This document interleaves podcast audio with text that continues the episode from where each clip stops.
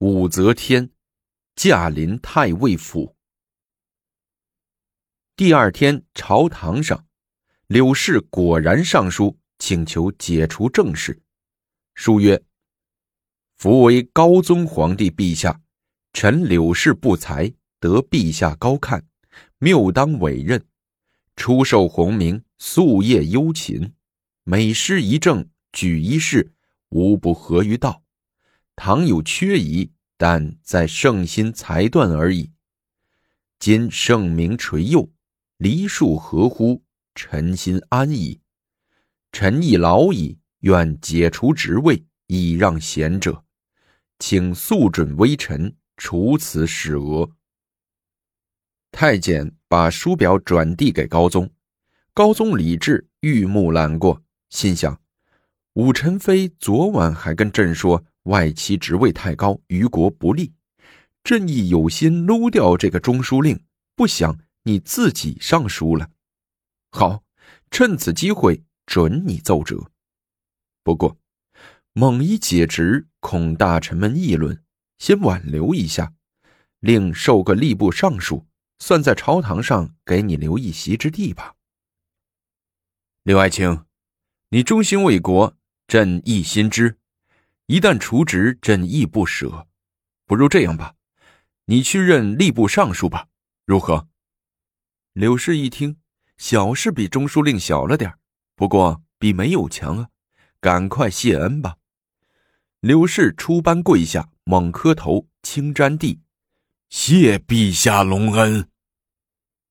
长孙无忌一看，这叫什么话？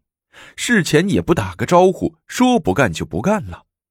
哎，这个柳氏的去职也是后宫斗争的结果呀。事已至此，反对也没有用了。于志宁、来济他们频频拿眼来看长孙无忌，长孙无忌装作不知道的样子，不置一词，站在那里，木雕泥塑一般。李治在龙椅上不安的欠了欠身子。柳氏被贬，王皇后就失去了靠山。武则天心中窃喜，又借王皇后杀自己女儿一事，极为怂恿李治废除王皇后。依赖武则天惯了的高宗李治，最终招架不住武则天的柔情攻势，只好答应先争取几位元老重臣的同意，然后再废除王皇后。的确，在进军皇后的道路上，长孙无忌为首的元老集团是最大的障碍。他们盘踞在朝廷多年，说话好像一个腔调。他们要不点头，武则天的皇后宝座是不那么容易得的。对此，武则天也大费踌躇。特别是那个三朝元老长孙无忌，可不是个好对付的简单人物。永徽五年七月，高宗李治带着武宸妃走娘舅家，名义上是临幸。实则是游说拉拢长孙无忌。去之前，武则天和李治一块商量了半天，精心准备了好多礼物。一大早，宫门大开，一队队羽林军和内侍骑着高头大马头前打道。李治和武则天同坐一辆御车，后面又有装满各种礼物的十架大车，一行人马。以礼向太尉府进发。爱妃，你觉得今儿去太尉府一切顺利不？李治问武则天。看情况再说吧。那长孙无忌当然不是个善主。朕觉着没问题。李治自信地说。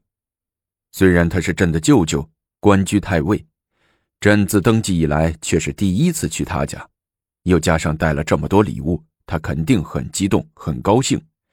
到时候把那事儿一提，肯定他得点头答应。凡事不可想象的那么乐观。武则天坐在旁边，面无笑容。她在思考着到太尉府可能面临的种种局面。哎，爱妃，到时候怎么说来着？李治又把武则天所教的话忘了。这一段时间，李治的头晕病又犯了。记忆力大不如从前，凡事回头就忘。本来武则天凡事都要插上一杠子，但插归插，论处事和说话能力，武则天就比李治高一筹。久而久之，养成了李治事事都听武则天的习惯。爱妃怎么不言语啊？到时候怎么说为好啊？李治拥了拥做思考状的武则天，怎么说？你这样说呗，不孝有三，无后为大。那王皇后不能生育，我能生育，不就行了吗？啊，对对对，呃，不孝有三，无后为大。朕这样说准成。窗外是一派生平气象，虽御驾出行，李治却诏令不许武城兵马被盗，所有百姓、商业人等自由通行。但见宽阔的大街上人来人往，菜馆、布店、药铺、香牙馆等店铺一个挨一个，空气中洋溢着酒气、肉香和烟味儿、人味儿混合成一种特殊的温暖气息。高宗李治看在眼里，闻在鼻子里，感觉很愉快，一条腿还不停的颤动着，嘴里还感叹着：“真是太平气象也。”车队转过一条街，拐个弯就是太尉府。太尉府前更是打扮的一新，大红灯笼高高挂，红毡铺地，两廊奏乐。一班上百人的乐队见御驾过来了，一声令下，挺起胸脯，鼓起腮帮，抡起棒槌，先奏普天乐，再奏知行歌。更见老长孙太尉在府门口领着合族家人老老少少排班接驾。李治在御车里早已瞧见，得意的回头对武则天说：“哎，怎么样？朕说的怎么样？又不是外人，朕提的事儿，他能不答应吗？”皇上驾到！总理太监早已先行到达，见车驾来临，遂挺胸突腹，吆喝着。随着话音，各色人等，大人小孩上前两步，弹弹衣襟，撩衣跪下。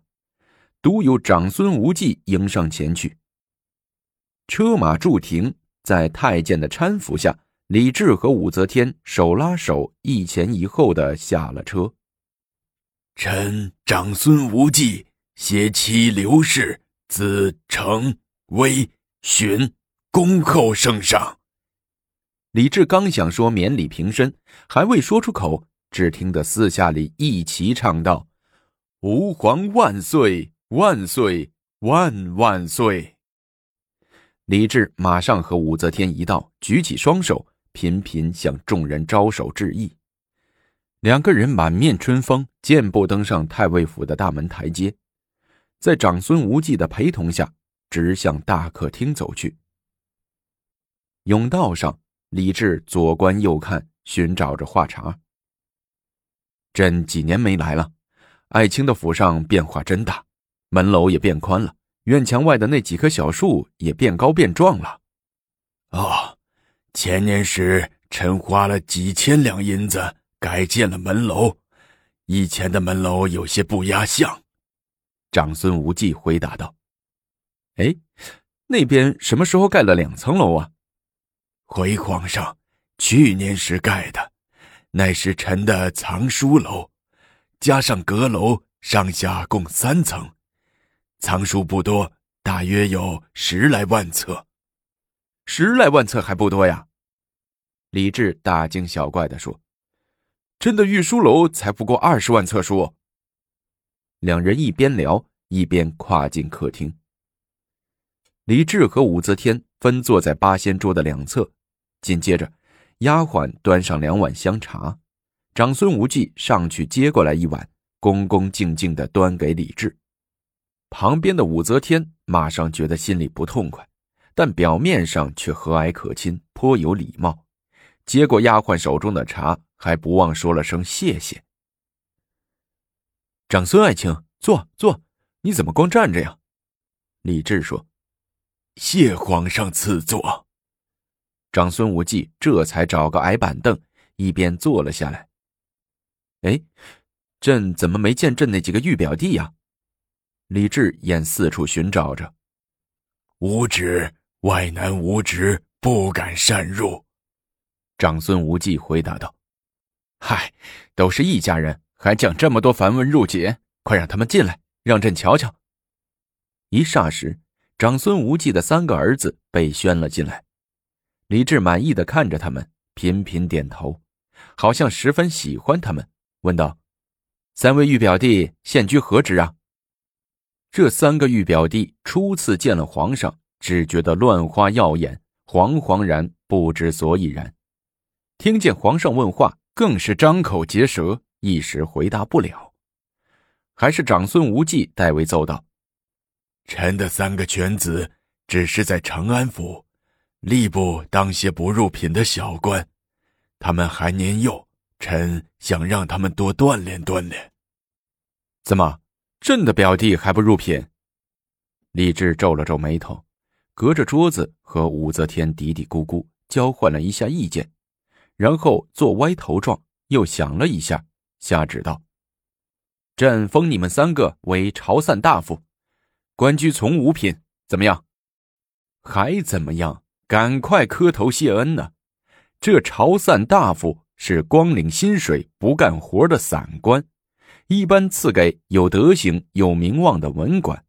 虽然是个荣誉官职，却毕竟是个五品大员，且天子亲赐。”且一下子给了三个，不能不说是皇恩浩荡。长孙无忌慌忙离座，率三个儿子叩头谢恩。那三个皇子更是喜得不得了。来人呐！李治高声叫道：“把朕和陈妃带来的礼物呈上来。”旁边的一个太监闻声窜了出去。乖乖，几十名太监肩扛手台。有箱子，有口袋，排着班的往大客厅里运，整整十架马车的东西，搬家一样的，呼弄了半天才全部运到大客厅，弄得大客厅里满满当当，连插脚的空都没有。长孙无忌坐在旁边，看着人进进出出，也不作声，等一切都搬运完了，才对李治说：“皇上，不年不节。”您弄这么多东西干什么呀？啊，不干啥，这都是武宸妃的意思。他入宫有三四年了，早就说来看看地舅，只是接二连三的生孩子，没抽出什么空。这不，这小三子也满月了，陈飞也能活动了，也有空了，所以说呀，来看看您。说完，李治便让独孤及送上礼单，谢陛下隆恩，谢陈妃娘娘。长孙无忌上来接过了礼单，又退回原来的座位上，不吱声。都是名利中人，哪能不心热呢？只是他明白这丰厚的赏赐背后所包含的内容。他故意装聋作哑，除了谢恩之外，而不言其他。李治一看那么多的赏赐还不能打动他，自己又不好立即提出来，于是。抛出武则天安排的第二套方案。长孙爱卿，朕多少年没来府上了，陈妃也是第一次来。朕中午啊就在你这儿吃饭了，你准备了没有？没有就叫御膳房送过来。长孙无忌上前叩首奏道：“臣早已有所准备，怕只怕皇上、陈妃不在这儿吃啊。皇上和陈妃愿意在这儿吃。”实在是臣府中的荣幸，臣这就命排开盛宴，款待陛下以及武宸妃。长孙无忌果然做了两手准备，往堂下一拍巴掌，人就上来了。先把那些礼物、箱子、口袋提出去，又搬来一紫檀木的大方桌，在一袋烟的功夫，菜就上来了。哎，这那三个玉表弟怎么没过来呀？都让他们过来吧，李治大声的说：“又没有外人，都过来热闹一下吧。”既然皇上发话了，长孙无忌也不好说什么，只得把三个儿子和妻子都叫上桌。皇上和武宸妃的几套招式，让长孙无忌感觉到了他们的有备而来。那么，长孙无忌会不会松口答应呢？我们下集。精彩继续。